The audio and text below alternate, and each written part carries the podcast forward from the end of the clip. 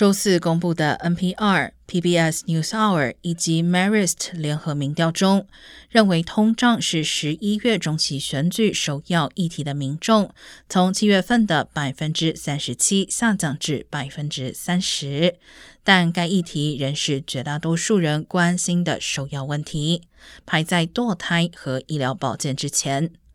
不过，关心堕胎问题的人也有所增加，将堕胎列为选举中首要议题的受访者比例，从七月的百分之十八略微上升到了百分之二十二。